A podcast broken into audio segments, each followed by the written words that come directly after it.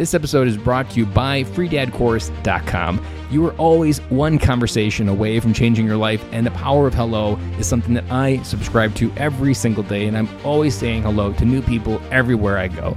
Increasing your opportunity, increasing your connection, and getting access to the solutions to the problems that you are facing, whether you're on active duty or just beginning your veteran transition or even transitioning out for 20 years.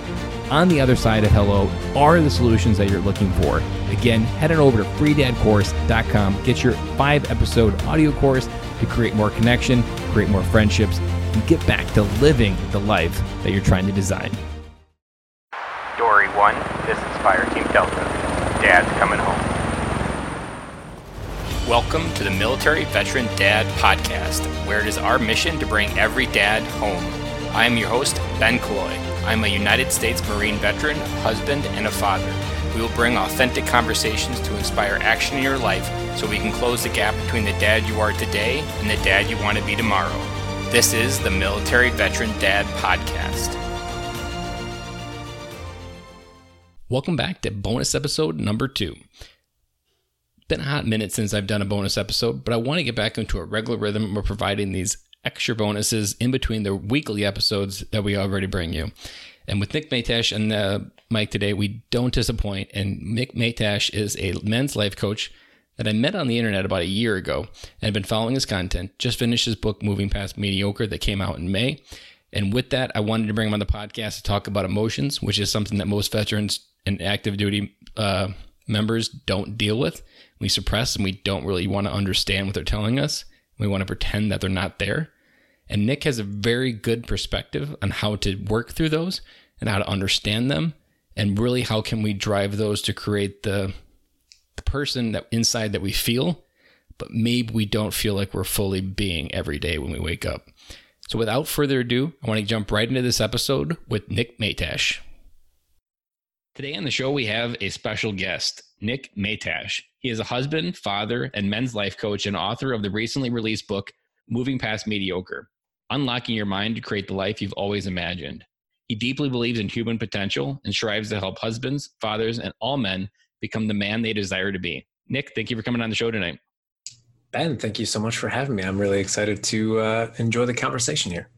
And I feel like watching you on Facebook for a year, like this is almost like a, a, hero moment. Like I'm getting to talk to the guy that I've only saw on Facebook a few times and, or many times and I've only talked to you in real life for a few times. Well, that means a lot. I'm, I'm glad that uh, anything that rambles around between my ears is meaningful enough that, that you want to have another conversation with me. So, uh, yeah, I really look forward to it. No, you didn't scare me away. If anything, it's always, uh, I'm always interested how you can say, take, sometimes it's the same thing, but you'll, you'll be able to say it three different ways and it'll mean something different to every one of those people. Sure. Go ahead and answer the question we always ask every dad who comes on the podcast. And, th- and since you're not a veteran, but this will still come, this resonate with you because I'm sure your daughter that you have is still a process of coming home. When you hear the words come home, what do those words mean to you? Man, home for me is it's like the the deepest and and most tangible way for me to experience love. And I'm sure we're going to get into this throughout the conversation, but my approach as a men's life coach is really to allow men to feel and really dig into their emotions, embrace them, and empower themselves through them. Because I find that most men kind of ignore them, shut them down, uh, turn them away in favor of being strong and stoic and so on.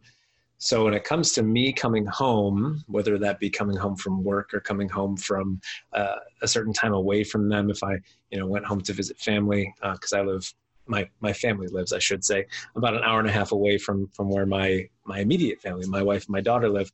When I come home to them after being away from them for a while, it is just it's just love just kind of flows into me and i always have that with me but just to see them they don't have to say anything they don't have to be anything i could just sit on a couch with my daughter next to me and read her a book or sit on the couch with my wife and watch a TV show or just share a glass of wine and, and catch up after being away for a couple hours. And it's just, um, it is the the fuel to my fire. So yeah, that is the, that's what coming home is like for me.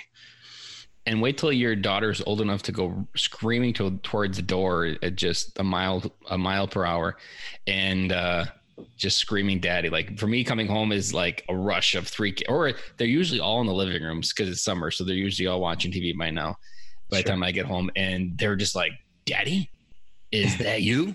And then they all come just screaming around the corner and hug my leg and ask me a thousand questions or want to tell me what it is. It's like uh, processor overload for almost coming home for me. Yeah, it is. It just melts my heart when when my daughter. If I I could be in the other room, or like if I open her door as she finishes up her nap, or she's waking up in the morning, as soon as she see, as soon as she sees me, she just has the biggest smile on her face, and she just kind of half whispers, "Daddy," and it just I mean, like, okay, kid, you get to have whatever you want. Whatever you want today is yours.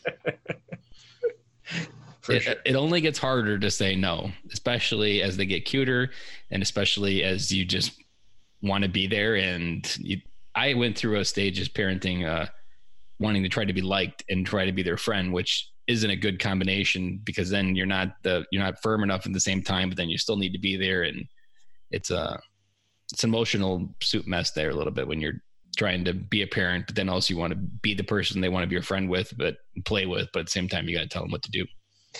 Yeah, yeah, I could imagine that. Uh, something to tell the listener as well. I I am a high school teacher on top of being a men's life coach. So, to to your point about knowing where to draw the line of authority figure and friend slash you know just person that they can trust and love and so on uh, I remember early in my teaching career, that was a problem for me. I, I, wanted to be the teacher that everybody liked. I wanted to be the cool, the cool guy, one. the young guy that, that everybody just vibed with. And it definitely made it much harder to do my job. Um, and it's not to say that I had to be a jerk for myself to get across. I just had to find kind of a, a healthy mix. I had to show them where lines were, where boundaries were, and then also let them know that I was there for them and, and wanted to help them and so on and so forth. So luckily, I've kind of gone through that a little bit with the teaching that I hope. I know it's my own blood now, so it's going to be a little bit different, but I hope that as she gets older, I can be conscious of where the boundaries need to be so that she understands where um, it, they shouldn't be crossed and, and what's good, what's bad, what's right, what's wrong, and so on and so forth but we'll see. I mean, I sit here, she's 16 months old. So when she's 16 years old, who knows? I don't know.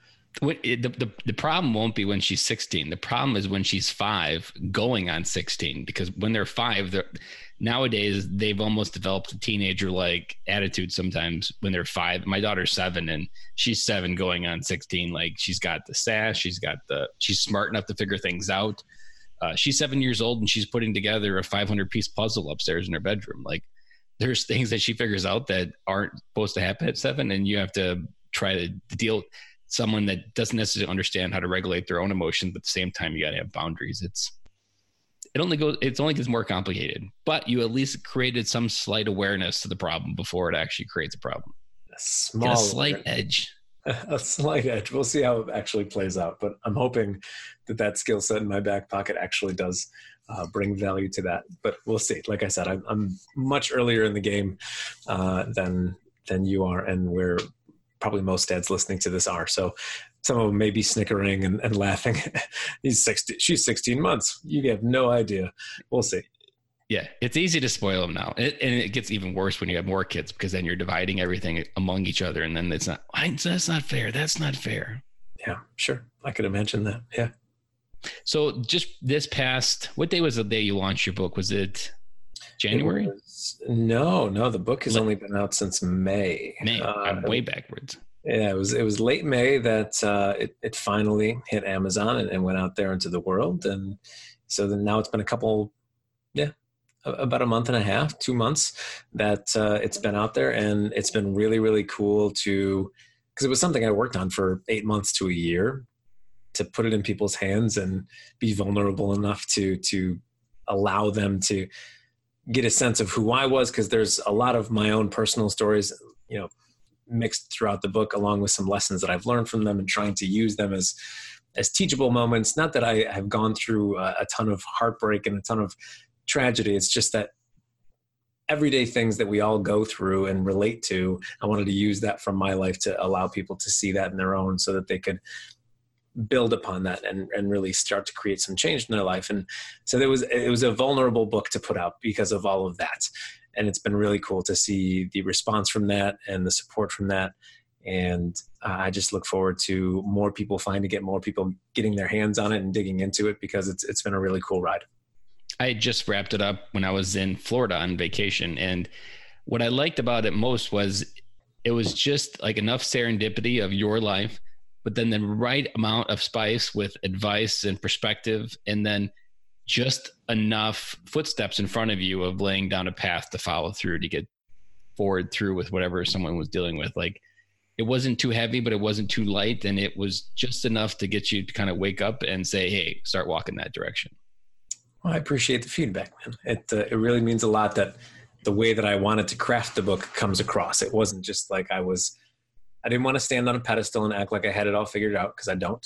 I didn't want to just make it a memoir and just tell people about my life because it wouldn't it wouldn't resonate and help people if I just talked about my life. So I wanted it to be a healthy mix that people could see themselves in and then use that as a as a hand book of sorts to to make some change in their life and yeah so i really really appreciate that when you started crafting the idea of moving past mediocre what point were you at in your life so the idea of moving past mediocre for me it came so it, it all kind of stemmed from after i got married I looked at my life and I wouldn't say that my life at that point was mediocre. Like you read the book. So my point of mediocrity was actually before I met my wife, where I was kind of going through the motions. I was dating a girl that I knew wasn't going to be it for me. I was in a job that I didn't really like. I was going to the gym, but I wasn't intentional about going to the gym. All of these things. That was my mediocre moment several years before. But when I got married, I kind of looked around and, and, really wanted to make sure that the life that my wife and I had was one that we both enjoyed and didn't feel stressed about and really could sink our teeth into and, and know that we've done everything that we could. And um, at the time I was only, I was a teacher and I, I think most people have heard that teachers don't get paid an astronomical amount. We're not exactly making doctors' wages and I, I, just kind of felt like there was a bit of a ceiling financially. So I wanted to do something that honored my gifts as a communicator of things that people may not understand. And I put that to play in terms of creating this blog of moving past mediocre. And the reason that I called it that was because I wasn't at a low point in my life. And in the book, I talk about this too that, you know, rock bottom does not need to be a requirement for someone to make change. Because at that point in my life, I certainly wasn't at rock bottom. I had just gotten married to the love of my life, and I'm still crazy about her. But I knew that I wanted to make more of what we had. It wasn't mm-hmm. like I was, uh, my back wasn't against the wall. It was just that I wanted to do something from that point to make it even better. And I sensed that looking around at, at you know friends family other people that i had just communicated with that there wasn't a lot of people that were in such a dark place that they were kind of hitting that rock bottom needing to turn around. There was a lot of people that were just kind of stuck in the mud that could use some advice to shake some of it and find ways to to live a little bit lighter and not uh, you know carry baggage that they've been carrying for a very long time or uh, you know see a little bit of hope and not just look out in the next 30 years 40 years and think this is going to be my life on repeat for the next 30 years i wanted to kind of learn enough that i could give back to those people and say like you do not need to run up into a brick wall to realize that things can change. You're in a place right now that things can change. You don't have to wait until that that you know on your knees moment occurs. And obviously, from from my standpoint, from my life, I never had that moment. I never got to that place. I just got to a place where I I knew I wanted more. I was a little frustrated about being a bit stuck and learned a lot to to build myself past that.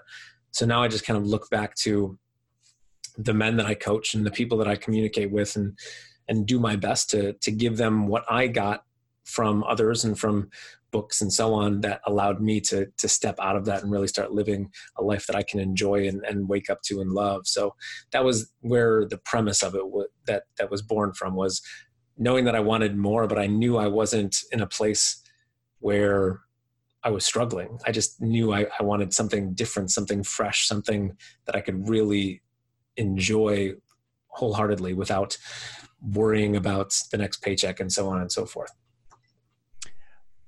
There was something that was coming to my mind as you were describing that mediocre that I've talked to a few military veteran dads, and often the narrative that's uh, repeated, but I've talked to more here on the active duty, that there is some sense of a plan based on the military and based on some jobs and requirements that there's like this almost this blueprint of your life that you have to live and mm-hmm. most of it's around being just a provider and serving your country well being a provider and making sure your family has food on the table and they get into this idea that it's more of just a rat race and this this idea of just rinsing repeating the same thing that I've heard in people's voice, essentially what you describe in your book, is just that idea that there's got to be more to life than waking up every day and doing the same routine. Like that just isn't meaningful anymore. But veterans, because we aren't, and, and active duty, we aren't in touch with our emotions. The military programs us to keep them on lockdown because emotions get you killed in the battlefield. And if you pause to feel something, someone's going to die. But at the same time, those feelings are really where your compass comes from to move you out of that. Yeah. Does that spark any ideas uh, or comment on that? Yeah, I mean, I could definitely see how emotions could be not a detriment, but they, I would assume that yes, military, the way that you guys are trained and, and built up are, uh, it's got to be tactical and less emotional. It's got to be about the job and not about all the emotions that might be coming with that. You don't want to come with fear. You don't want to come with anxiety. You want to come with the goods to get it done, you know? And I could also assume that it's probably hard to turn that mindset off because when you are in the military and that's what works and that's what you trust and that's the the system that you are working in um, when you come home from that whether it's in between um, your your you know active duty things or or if it's you know coming out of the, the military and, and you're a veteran turning that switch of um, your emotions back on and opening that valve that can be very very scary because you've ignored them for so long. And if i'm over here saying like your emotions are powerful your emotions are something that can be your compass like you said you're like i haven't done this in a while i don't really know what that's going to do to me and something that I talked about in, in the book was when you get so familiar with something, even if it's not optimal. So if you're not feeling your emotions,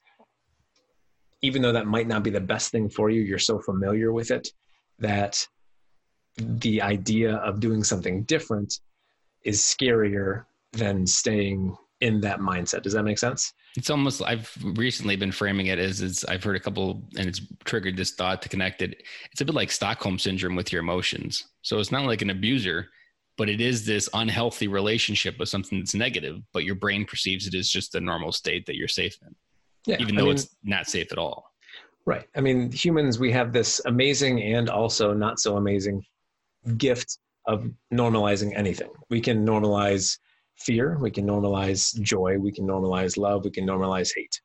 And if we stay in a certain state of being for a, a long enough time, it becomes normal, it becomes familiar, and anything outside of that becomes difficult because we're so used to what we're used to.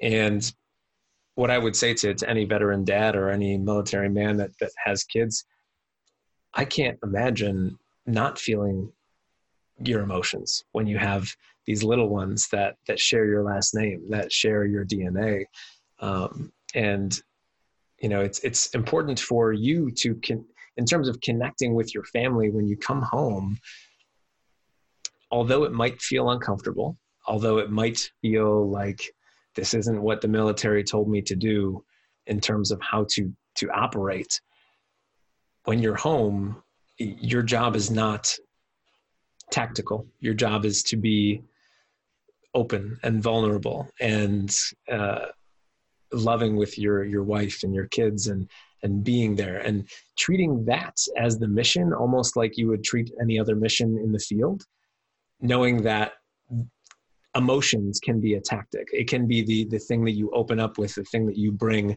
as your the weapon of choice. As the weapon of choice. And it can be such a gift to your family, sure, but it can be a gift to you too, because you can be home and you can be present and you can actually be there and not be worried about other things and, and caught up in that rational side of your mind that wants to talk about the tactical tactical and go back to all of the things that you've learned in the military and, and how to operate. You can bring the love and you can bring the joy and you can bring you know the fun and the freedom back home as your weapon of choice. And that can just it'll allow you to step into your your home and experience it in a way that just feels more full. Does that make sense? Mm-hmm. i think something else we do because we aren't processing those emotions is we close off our heart to receive any love. So like that what you talked about when you come home and like you don't know how not to just receive that love of your daughter. And at the same time a military veteran or active duty member when they come home sometimes their their mindset of protection to keep them safe will sure. put a barrier between that love and that it almost builds this energy of resistance of pushing each other apart or like you're just you're afraid to to step into that version of yourself almost. Yeah. And i think um that love comes with vulnerability. You have to have the risk of someone getting hurt physically or emotionally. And in order to have that that that openness that's going to be part of it. Like you have to be willing to be a little bit defenseless or let them be defenseless. Not so much physically like we don't need to just you know loosen the reins and, and let them run wild but emotionally it's going to take you to open up and be willing to do that. Um, i think one of the the worst things that can happen in terms of shutting off the emotional side of you is when you go long enough without feeling something that you your soul wants to feel. Like I, I, I, deeply believe and this is how i operate with my clients is we kind of dig deep and figure out what are the emotions that mean something to you. So you know it could be love it could be freedom it could be uh, peace it could be joy. And there's several you know tasks and activities that we do to, to kind of dig into that. But once we come to a conclusion of what those emotions are for, for my clients, I, I kind of communicate to them that if you go long enough without feeling this thing that your soul is kind of calling you to to experience, that's going to produce this this angst inside of you. It's going to produce this like internal conflict because you've gone so long without the thing that your soul needs. And I know it kind of may sound woo wooey in the moments as I'm speaking this, but if but that feeling is real, I know what many veterans feel that because it's they don't know what to call it, they don't know what to label it. They just know when they walk into their home, it's they just feel an internal resistance to be there. Internal resistance to like physically to physically be there because of the anxiety almost. Okay, talk to me a little bit about the anxiety though. Like, what are they anxious about? Because there's no control over it. There's no control over their emotional self. No, there's no control over the household. Like maybe the kids are crazy, maybe the wife had a hard day, and they're coming from a place where there's military and order, or maybe even when they came home from uh, a war, there is this idea that everything was a pretty much a routine every day, and when they come home, the idea of stepping almost into someone else's emotional state, which is the advice I give on the podcast. Like, meet your family where they are emotionally. Don't try to bring them to where you are because it won't create a healthy relationship.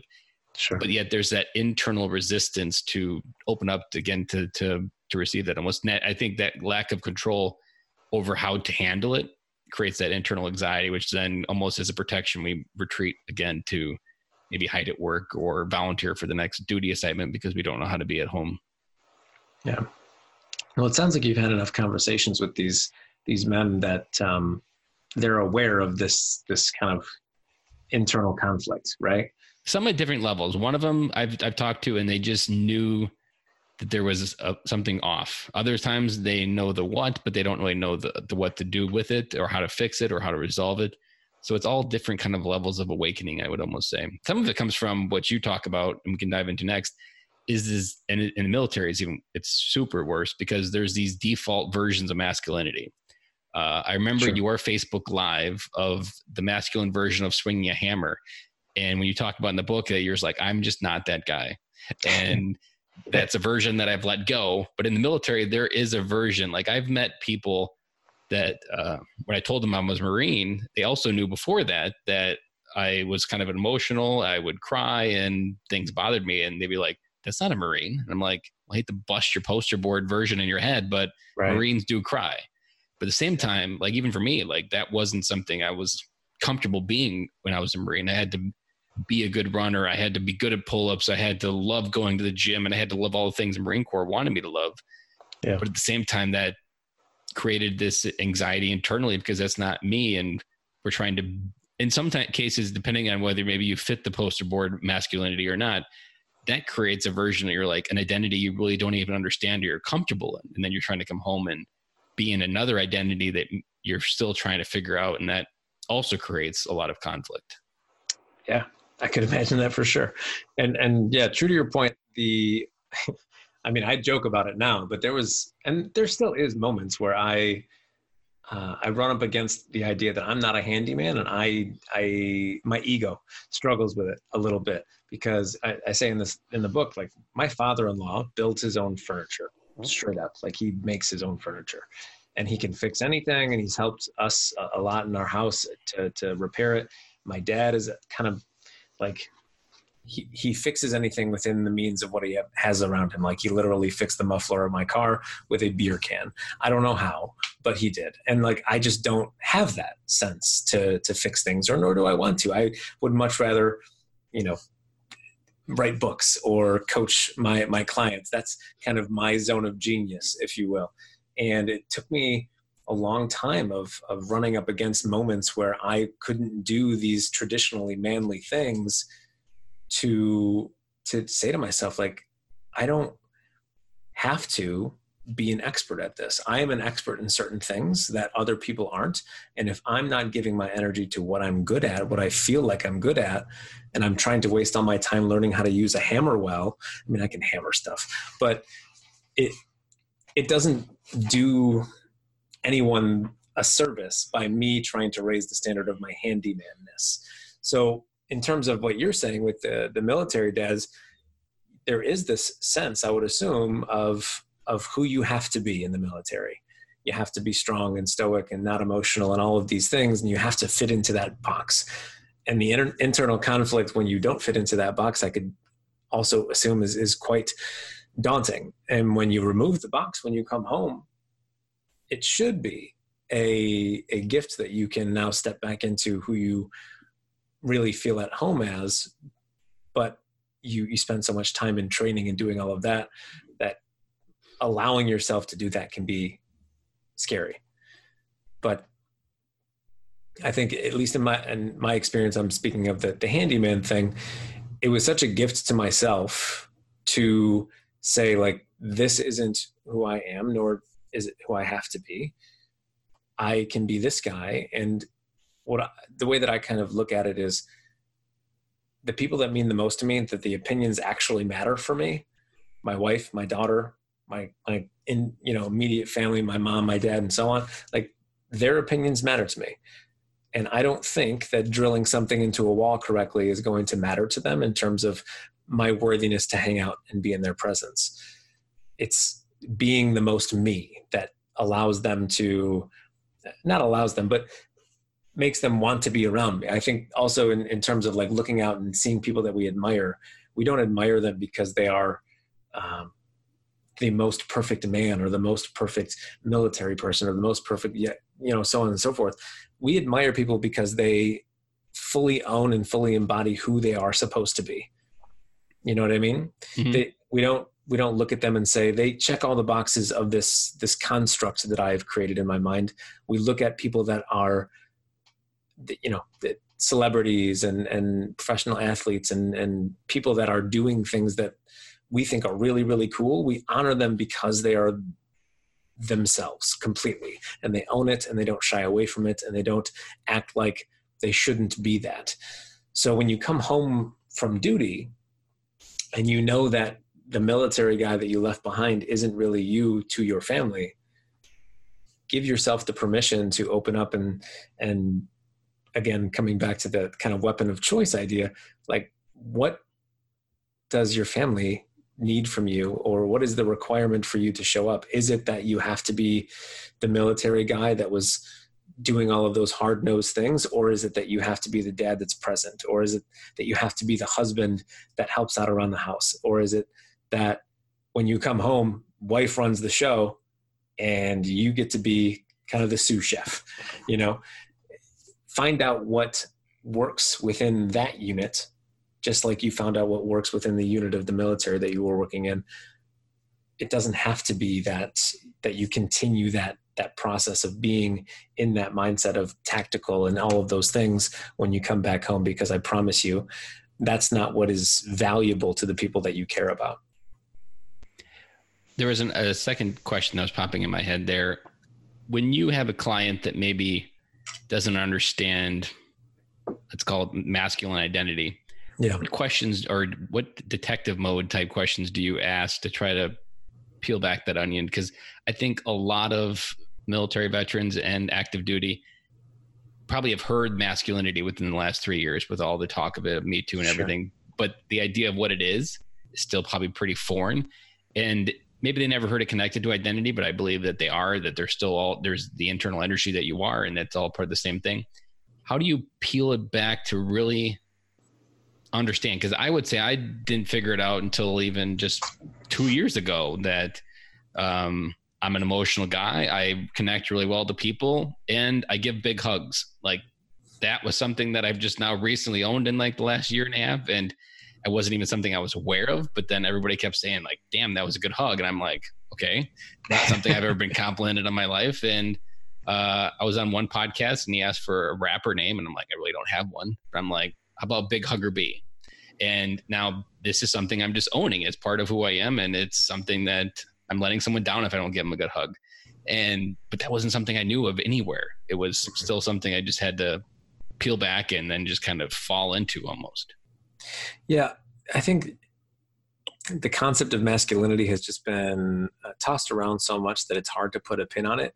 The way that I like to see it, and the way that I like to bring my clients to the conversation is that masculinity is not something that you do it's just something that you are and it's not that it has to fit in a certain box either i think it's an energy that that shows strength but strength does not mean that you don't smile or don't cry it's strength for me comes from like being certain in who you are and owning that and not shying away from being a big hugger like that's strong and and like strength also is being there for your family in a way that isn't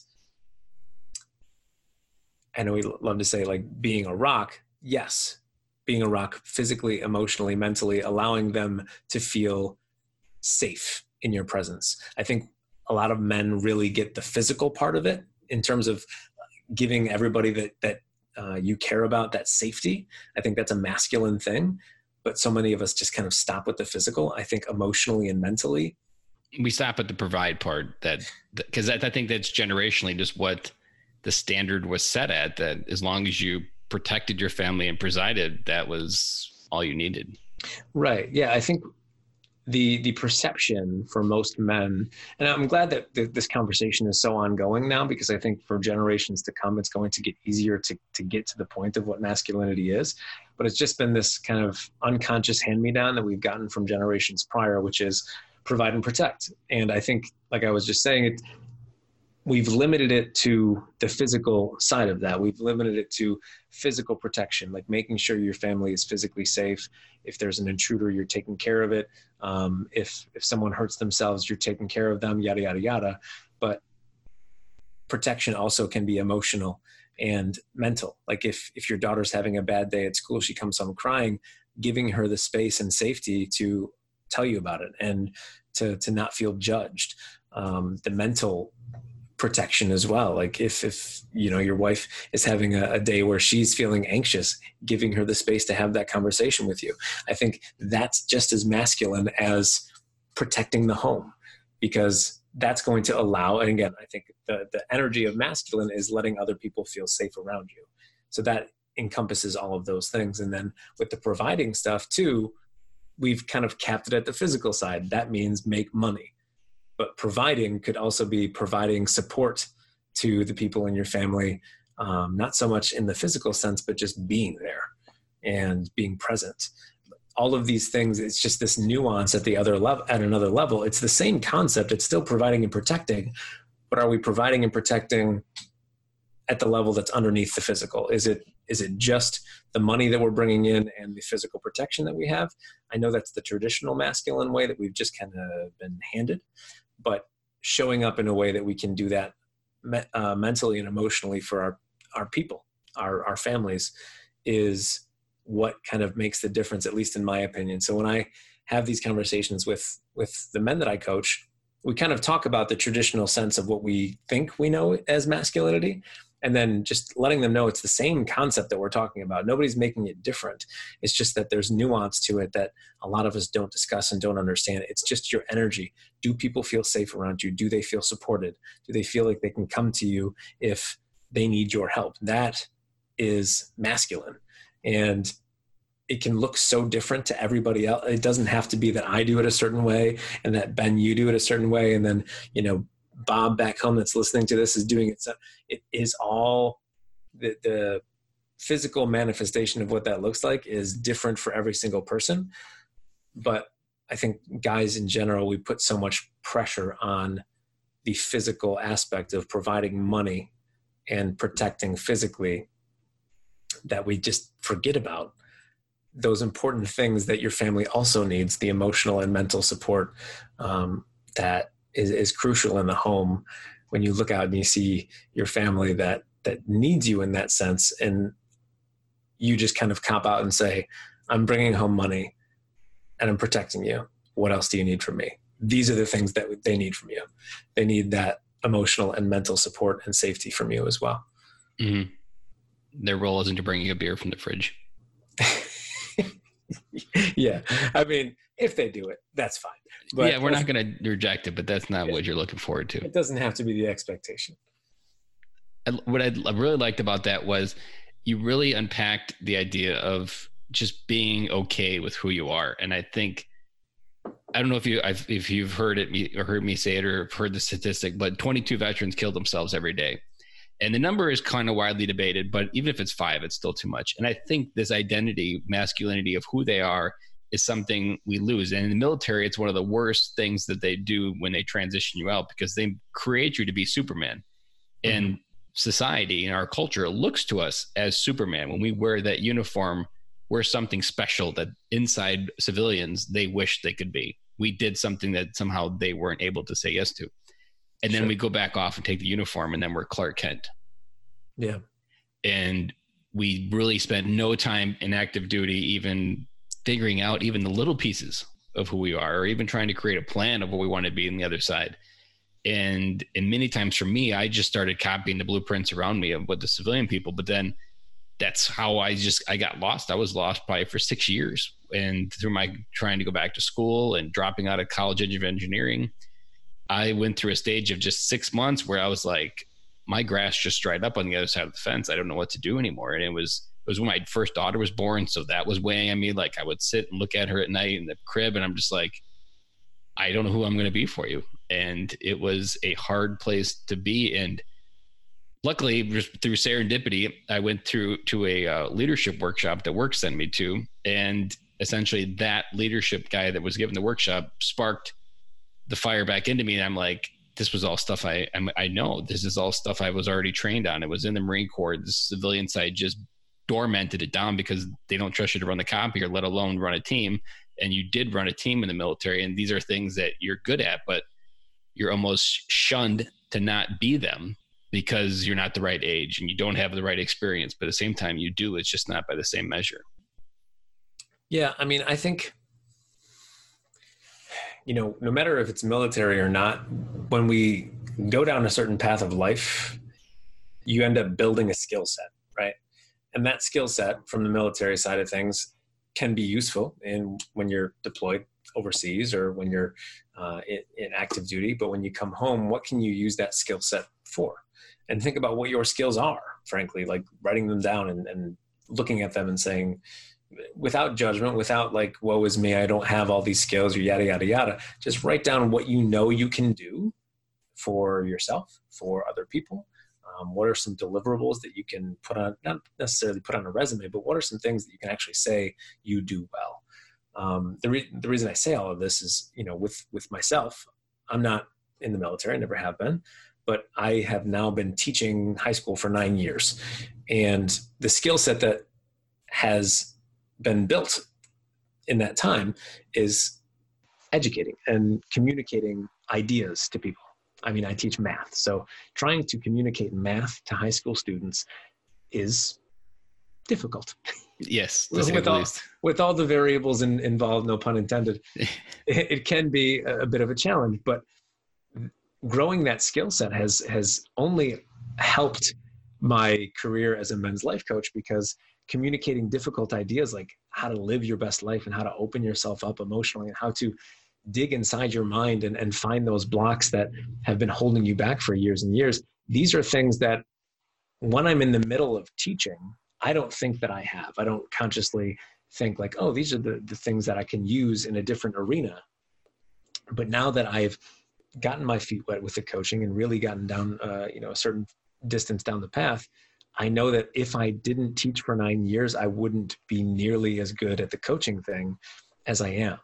So what I would encourage anybody that's that's coming out of active duty and, and you know coming home and curious like what the heck do I do now? Take inventory of your skills.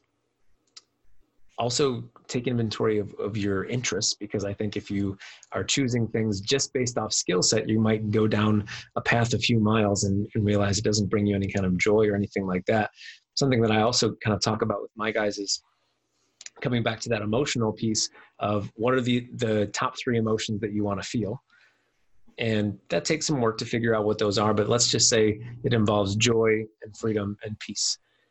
If you can find something that triggers one of those three things in some way then just chase it and run with it. If it involves your skill set and how you want to feel when you get there it can really create an amazing you know path for you i mean I, will just ask you like this whole podcast thing for you it, i would assume it was something that you enjoyed doing. It, it was something that was interesting to you. And there was a skill set there. What would you say your skill set is with the the podcasting thing? Uh I would start with being drunk on curiosity because I have just over, I, I, didn't realize it till like two years ago when I first heard follow your curiosity to find your passion. And I was mm-hmm. like, holy, this is what I've been doing all, all my life. I just keep following my curiosity and listening to podcasts for all these times. I was always intrigued by them. And I'd actually lit the flame before I even had the podcast because uh, there was a podcast movement uh, flyer in my Facebook uh, feed in August of last year. And I bought that ticket with no idea whether I would have one by the time it came around or whether I would already just go there to figure out what it was. I just planted the seed and, and seeing what that mind growed.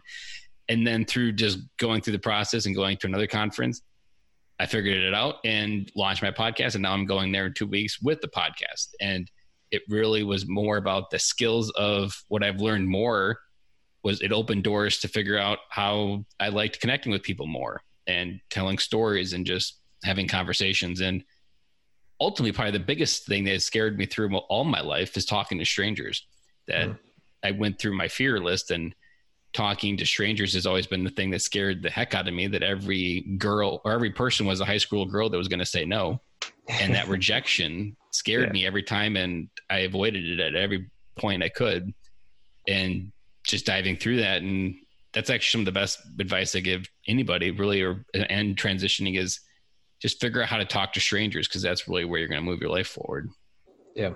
And I also will offer this like as you go through the process of trying to figure out what that is that's calling you forward, know that nothing's at stake. It's not all or nothing. It's not like you have to, you know, bet the farm on on your next move. It's really just keep you know finding those things that you know interest you, that you might have some kind of skill set in that could be useful. Trust your intuition as you get into that and know the difference between your intuition and your fear. Like if it's intuition, it's calling you towards something higher and it might scare you a little bit, but that's fine. If it's fear, it's probably trying to make you run from something that's unfamiliar. So just trusting the notion within your body that this is good, this feels right. I'm just going to keep going in that direction. Like you just said, you bought tickets to something not knowing that you would have a podcast. It just felt like something that you wanted to do, could do, should do. And you just kind of planted your flag by buying that ticket. And all of the in between stuff got figured out. But mm-hmm. it, it took that decision of buying the ticket to kind of get some wheels turning. And if you look at that on paper, it's maybe not the most rational decision to buy a ticket to something where you. No, I made the decision about 10 minutes when I saw it. I didn't pause, right. I didn't do any of it. Sure. And that's beautiful because you trusted in yourself. Like, I don't know why, but this feels like the right thing to do. You did it. Cool. And leading up till that point, you know, all of the in between stuff kind of gets figured out when you plant your flag in something that you think you believe in or you think that might be good for you and just take a step towards it. And if that step leads to another step, cool. If it doesn't, fine.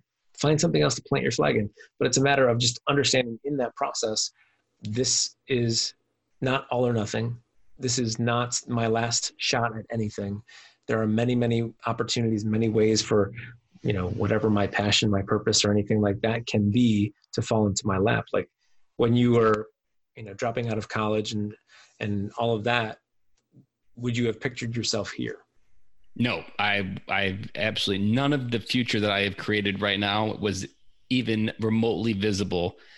I am trying to think of anything that was visible. I if anything the only thing that was visible was just continuing down the path that we had already talked about doing an 8 to 5 job. And i remember a thought that uh, i blogged about a long time ago that was like just getting caught up in like maybe all the stuff that people tell you that there's there's a higher purpose to life that you can do all this that is just all BS that life was just meant to be an eight to five job and to keep your head down and the rest of it is just a lie. Like those were the thoughts that were going through my head. Yeah. No, and it was I really just continuing to keep swimming as Dory says through serendipity that eventually the door opened and that little that one little class and it was a $200 class making the transition from staff to supervisor but that guy literally opened a door that is now four years later led me to these the moment here where I'm a completely different person. Yeah. And it's because you kept swimming, like like Dory says. And there's so many people that eh, feel the way that you have felt, where where you kind of look around at people that are chasing this this thing that we call purpose and passion and fulfillment or whatever, and we say, oh, that's just that's just BS. That's that's not how it really works. But the way that I like to see that is there are people that actually get there, not get there in the sense that there's a final destination, but you can see and feel when you're around them that they are in it. So I don't see any human being as lucky or not lucky or like, oh, they got they got the lucky break or whatever. It's just a matter of I'm a human, you're a human, you did it, so I can I know that there's some potential within me that that can be created. Um, we're we're bound by the same set of physical laws. Right and you know the only difference is what between your two ears. Well yeah people that try to convince themselves that other people had uh, a further head start or uh, they were they were dealt a better hand yada yada like whatever restrictions you put on your life or uh, you know whatever excuses you make for other people in terms of why they are further along than you are those become your truth those become your beliefs and that's just going to be anchors that weigh you down as you try to create something in your life. So you know as you you know create or try to create something for yourself know that it's not all or nothing. Know that there are many many ways that you can get what you want. It doesn't have to be the one way that you currently think it is right now because there's so many guys that i talk to that like i want to make x amount, x amount of dollars or i want to meet the love of my life or i want to you know start this business.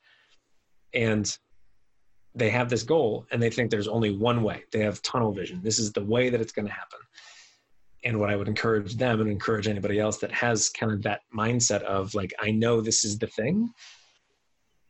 Putting those blinders on is only going to block any other opportunity that might come your way. So, yeah, trust in the next step and continue moving forward down the path that you think is the one that's going to work for you. But keep the blinders off. Keep your awareness open, keep your head up, and just kind of look around, see if there's other opportunities that might either be better. Some might fall in your lap. You never know. But uh, it's it can be a very kind of just open and, and crazy thing in terms of creating what you want. It doesn't have to be linear and it doesn't have to be this is going to be the way that it, it happens. It can be just you can get gifts along the way. You don't have to do it all yourself. You don't have to grind it out until you get there. There are many, many different ways that you can get what you want out of life. You inspired a question, and I'm going to push it back on you. It's going to cause you to do, dig a little bit deep. Sure. Uh, before your daughter was born, you had some version in your head of the life you have now, probably, right? You had some dreams. They were already starting to happen. You were dealing with your things. You were starting to build the mentality. Yeah. And you had some, you probably were already accepting your emotions, working through them. But at the same time, when your daughter came, mm-hmm. what was the most unexpected thing by allowing yourself to feel that love that you weren't prepared for? And how has that changed you today? So I would say the the thing that my daughter gifted me with, and I think it's I say gift because I think it really has attributed to successes in my business in terms of it moving forward, was in the beginning of my business, I was trying to be someone that I wasn't. I was trying to be the the men's coach that was a little more in your face, and I was trying to be more blunt and yada yada yada. But my gut, my core, my heart, I'm I'm an emotional guy, and um, you know if you hear me ever talk about my wife or post about my wife or my daughter like you can probably feel that. And i was kind of hit and miss about that in the beginning because i thought i had to be something else. But when my daughter was born i couldn't physically cap my emotions anymore. I couldn't hold back and act as if i was this tough guy because just looking at her knowing that one she's my daughter and two the other half of her came from this other woman that I love. Like all of that encompassing, and now she has like a personality and is running around the house and all of those things. Like the person that I I was all along couldn't be caged anymore. So she gave me this gift of like not being able to hold back anymore. And the more that I talk about and open up about being this emotional guy and knowing how powerful it can be for other men too, because the guys that I work with, it's not that i'm trying to get them to be more like me. It's not like i'm saying like you got to be mushy. You have to be a sap. That's not the point. The point is the more that i feel how i want to feel the better my life gets. And i knew from the start that love was a major major driver for me. And that's why i felt so lucky to find my wife. And that's why like staring at my daughter is just a beautiful thing for me. And for other guys maybe it's not love that's top priority for them and that's fine. But some of my clients like really value peace or they really value freedom or they really value um, joy and if they're not actively creating that in your, their life on a day-to-day basis and sitting in that and really enjoying that emotion that's when things get lost and you start doing things that aren't really you. You start kind of feeling adrift, you feel stuck because you're not doing things that spark who you really are. So I was so blessed when I have this daughter and I have this wife that I look at every day and I just wake up and love is around me. And love is like one of my top emotions. It's something that I know I need to feel. And if I don't feel it, I feel terrible. I feel off. So to the guy that's listening to this, think about what emotions drive you. Is it love? Is it freedom? Is it joy? Is it peace? And wake up tomorrow and decide to do something that will put you in that mood. It doesn't have to be hard. It doesn't have to be complex. Like, please don't think that you have to take a day off of work to feel freedom.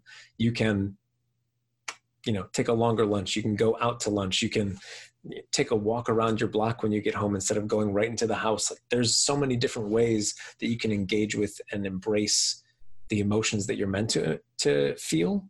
And my daughter was just this serendipitous gift that was like, I know you love love. Here's some more of it. And I just wasn't allowed to hold back anymore because it wasn't like, it wasn't possible. So that was the biggest thing was, um, not that it was a, shocker. I knew that I, I would really fall crazy in love with this little girl, but the way that it just opened me up and allowed me to stop acting like this wasn't who I was um, was a beautiful, beautiful thing it reminded me of that. I think we, military veteran dads suffer from this that we spend a huge amount of energy trying to be someone. Mm-hmm. But at the end of the day, when we do receive the love from our kids, it's a perfect reminder that we are enough exactly who we are right now. No matter Yeah. what other gap you have, whatever area of life you're still trying to overcome, whatever thing in your past that you're still working through, it doesn't matter to them. At this moment right now, you're exactly what they need and what they want. And that's perfect with what in just being accepting that is the gift that kind of lets you give yourself the freedom to let go of all that emotion and anxiety from the lack of control because you don't have to control it. They all you can just show up and poof, you've just made their day. Yeah. And, and the, the enoughness is something that I deal with a lot with my clients too. And I actually tell them to think of it in reverse, like looking at their kid. I mean, you just said that, you know, when you're with your children and they look at you and they don't see your baggage and your flaws and all of those things, they just see dad. That's an amazing gift. But also, what I ask my, my clients to do is, in terms of you not feeling enough, look at your kid. Is there anything that they need to do to get your love, to get your acceptance, to get your appreciation. Like they were born and that was already built into them, right? They didn't have to do anything. They didn't have to go out and get a big job. They didn't have to build you a house. Like it was just, they came into the world with your DNA inside of them. And all of a sudden they were enough. And to the guy that's listening to this, you were the same way when you came into this world. You were enough. The packaging was there. There was nothing else that you needed to do, needed to have, needed to create. It was just you were a human being and you were enough. But we just grow up and we we go through the adult phases of taxes and bills and you know jobs and for the military dads like deployments and all of that that kind of beat all of that out of our system that we were born with this this enoughness that was so clear to our parents but we just lose it over time. And as a parent now, I can look at my daughter and be like, yeah, you're good. you don't have to do anything. You're good. Like you're enough. Therefore, if you are my offspring and you are enough when you were born, I would assume that that's the same thing that I had when I was born. And I just trust in the fact that that's still there. Mm-hmm. It's a matter of I've I've lost sight of that over time. So it's like it's a beautiful mirroring effect of what you said versus what, the way that I kind of come across it too. Like that relationship of father to to their kid, it can be a beautiful way to experience that enoughness because it's just I'm here, we're hanging out in the same room, we don't have to do anything, and I'm okay. Um, so yeah, it's amazing. and it, it's just uh it's perfect to just reflect of being enough but at the same time just letting go and i think that's what we're both saying and the, both sides of that i love those analogies there as we wrap up this episode what is a parting piece of advice the best piece of advice you've learned in your six months 16 months as a dad that has let you come home to her even more Um, man, it's speechless. You were not speechless the entire conversation. I know it's hard, and she's it's it's such a a loaded question. I guess it's it's there's so many things that I have learned from her, learned about myself through her. I think one of the biggest things, and I think any dad can can say this as well, is just time flies and trying to be present and appreciative of of this season of her life. It's it's a practice that I'm actively trying to embrace, but you know, you look back at old pictures and like, oh man, I remember this. My one of my best friends just had a, a daughter of his own uh, about a month ago, and we went to visit them, and I met her, and holding her while like looking out of the corner of my my daughter who's walking around and saying things, and like just how quickly they grow up and they change and they become these little humans that start saying things. And um, they are the the most amazing reminder of presence that I've ever had. Um, because yeah you're just seeing how important it is to actually be here and appreciate things uh, in real time because you're you're watching this timeline fly by. Whereas like when it's you when it's yourself and you're thinking about your life of course you can think that it flies by because it was you sure but when you're watching another human do that it's it's crazy. So that was i would say that's been the the biggest thing her biggest reminder to me is like just be here don't be on Facebook posting stuff all day long. Like, be here. And I struggle with that, but it's uh, it's something that I I try to embrace as best I can. You inspired something, and I've never told you this, so I'm gonna uh, tell you something that you've said a long time ago, but you have no idea how it impacted me. Okay. That it was in last September. It was your 30 days of Facebook Lives, I believe. That was the right month, right? You did it in mm-hmm. September. Yep.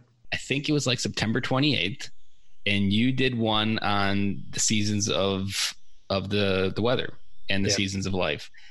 And I can't tell you how many times I have used that analogy to say not yet to something because mm so many times there's you can just get caught up in trying to do everything and download your life now to where you want it to be.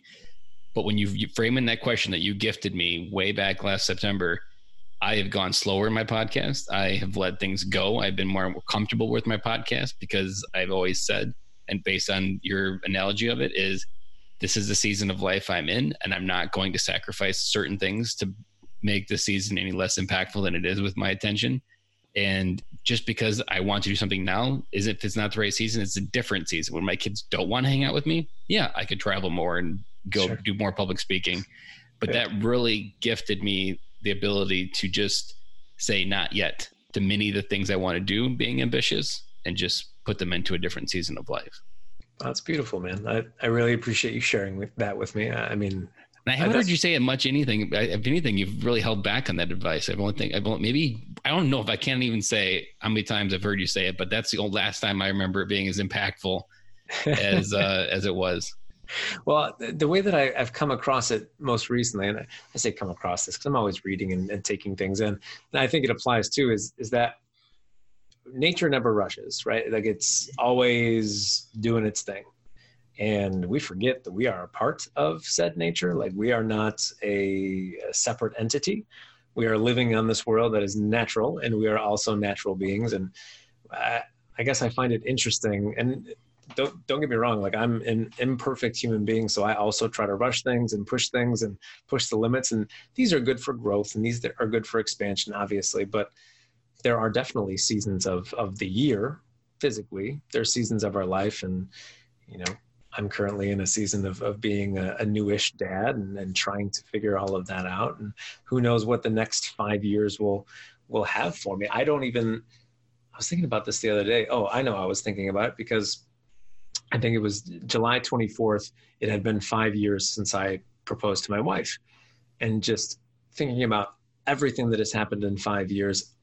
When I proposed to my wife, I didn't want or need to be a life coach. I didn't have this insight of, of reading. I didn't read anything at that time.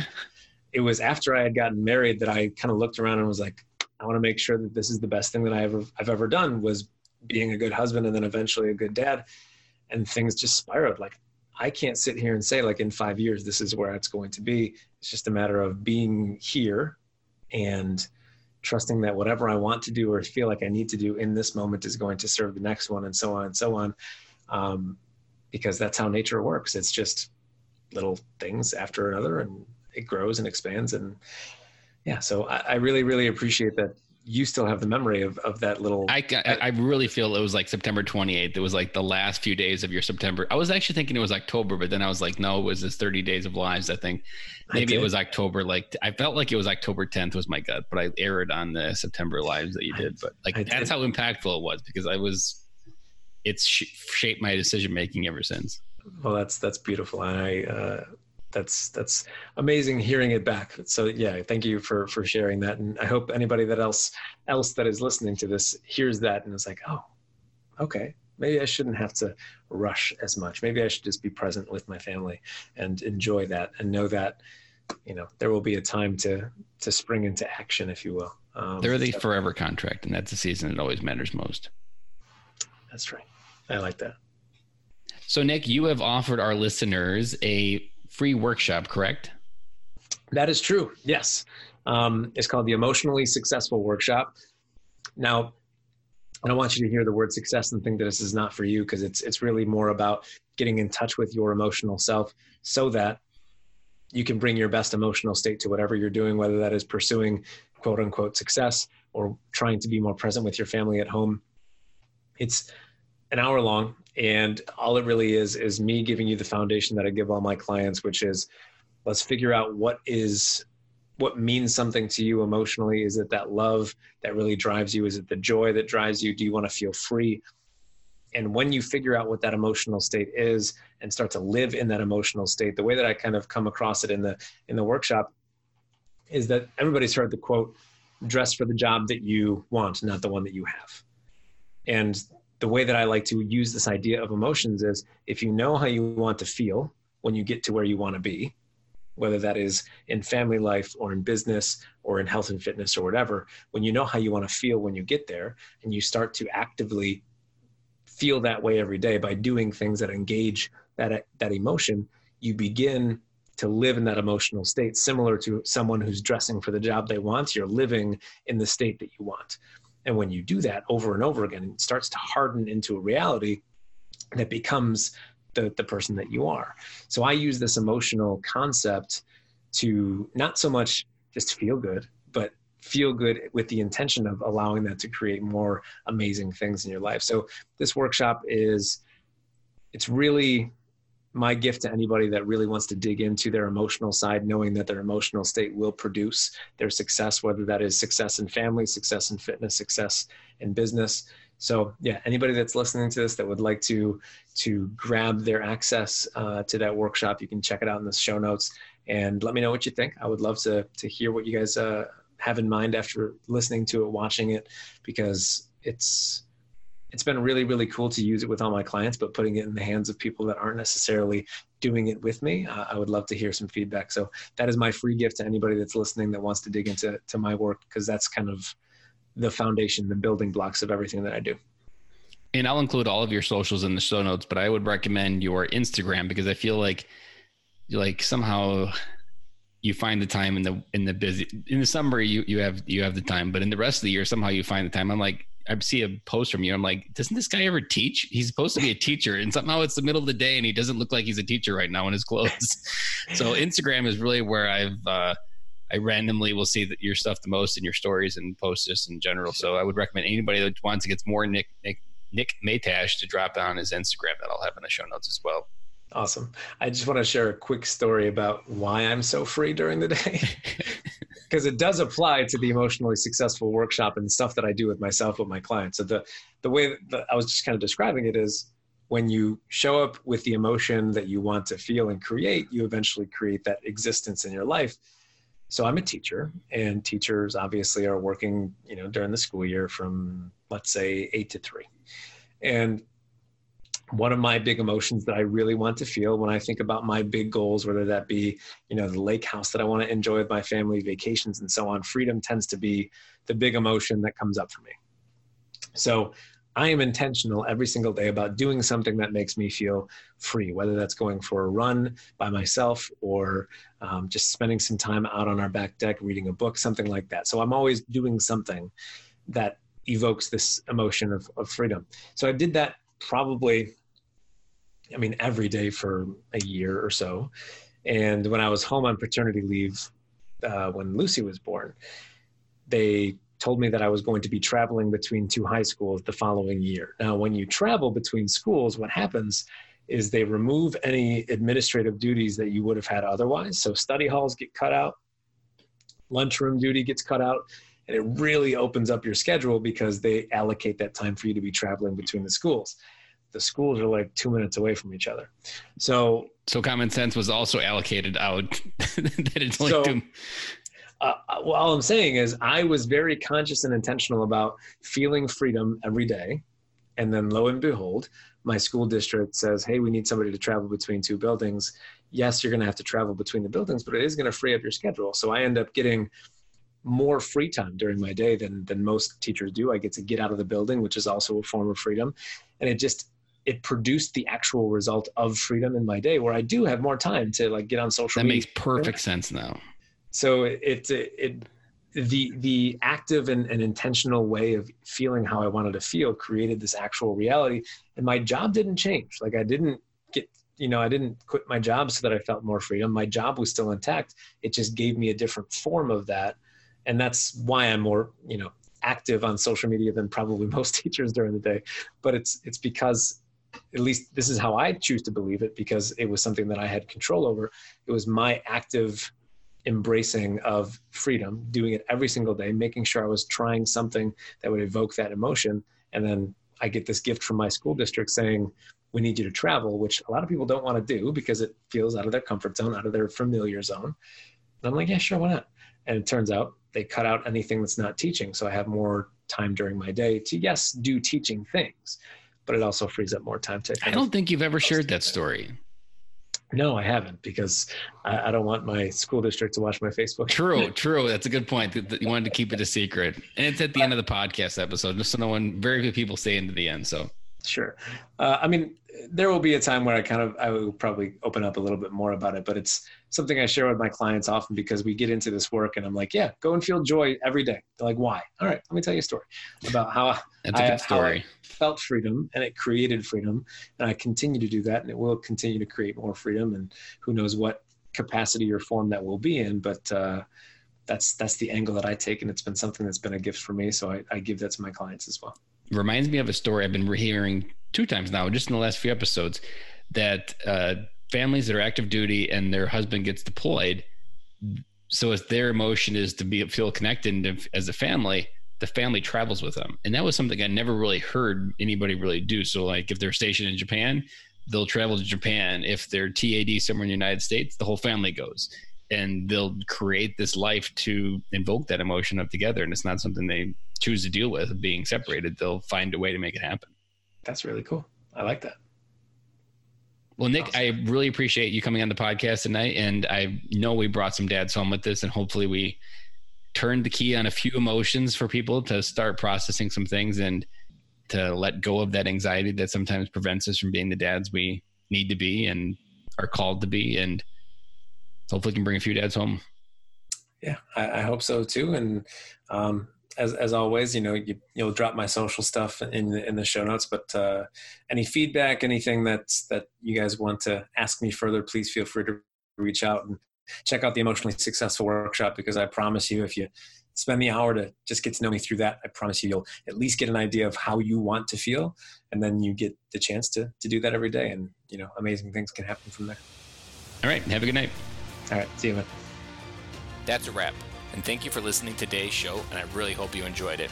The lifeblood of any new podcast are the reviews. If you haven't reviewed the podcast yet on iTunes, I would really appreciate it, and you will help us get the message out to even more military veteran dads. As John Maxwell says, if there is hope in the future, there is power in the present.